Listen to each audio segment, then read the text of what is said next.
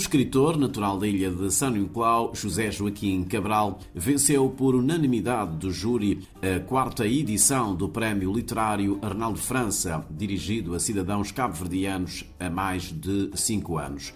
O júri, presidido pelo antropólogo Manuel Brito Semedo, destacou que a obra vencedora, Destino Asiago, reflete sobre o tema incontornável da diáspora cabo-verdiana, com uma abordagem assinalável na construção sólida das personagens, no desenho emotivo da paisagem e na referência à história, cultura, tradições e dinâmica da sociedade cabo-verdiana, sobretudo são nincloense. O júri acrescenta que a obra de José Joaquim Cabral dá aos leitores a oportunidade de ter acesso a uma trilogia que fecha o ciclo iniciado por uma obra basilar da literatura cabo-verdiana, o romance Chiquinho, de Baltazar Lopes da Silva, lançado em 1947. José Cabral confessa que recebeu a distinção com naturalidade. Tranquilamente, é um orgulho grande e eu já disse, né, tanto para mim, Senegal é uma terra de grandes escritores, alguns desconhecidos, como o Pedro Cursina Azevedo e vários outros mais que nós não conhecemos, além do Batazar, do José Lopes, do Osvaldo Aranda Azevedo. E, como eu digo, é um prémio que é meu, mas é coletivo, é de todos nós, é da Ilha de São Nicolau.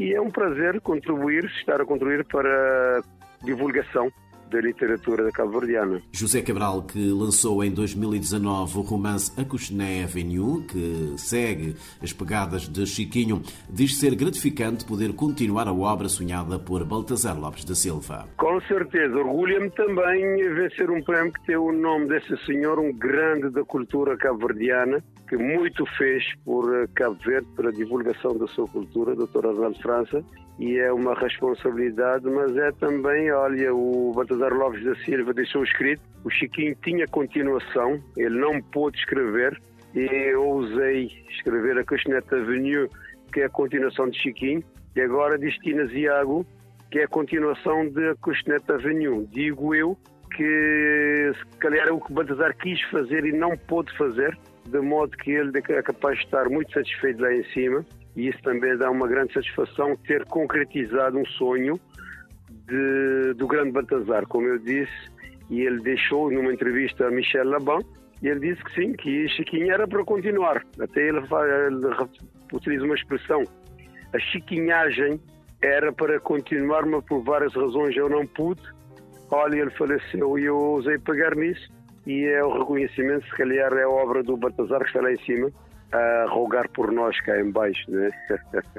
O escritor afirma que o prémio Arnaldo França, que acaba de lhe ser atribuído, é mais uma motivação para continuar a escrever e a contribuir em prol da literatura cabo-verdiana. Estou neste momento empenhado na produção de uma outra obra cultural, neste caso um documentário sobre a cabotagem em Cabo Verde, e a fazer aquilo que dá-me um grande gosto. Os reconhecimentos são bons, sobretudo na perspectiva em que motivam, motivam, e esta é capaz de ter uma grande motivação para não parar de escrever e produzir outras coisas. Há muito, esta terra tem muita coisa, Cabo Verde tem muita coisa para exumar. Nós exumamos há pouco tempo a questão da, da pesca da baleia em Cabo Verde, recuperamos um bocado aquela chamada primeira fase de portação de que ninguém falava. Antigamente só se falava da fase de portação do Terrafal de Santiago, 36 em diante. Nesta altura, uh, nós estamos empenhados, por exemplo, na recuperação de um bocado da nossa arqueologia subaquática. Temos uma história fantástica, fantástica em Cabo para descobrir. Uh, resumindo, é uma grande motivação para não parar. É o que temos a partir de agora. A obra Destino Asiago, galardoada com o prémio Arnaldo França, foi selecionada entre 14 candidaturas.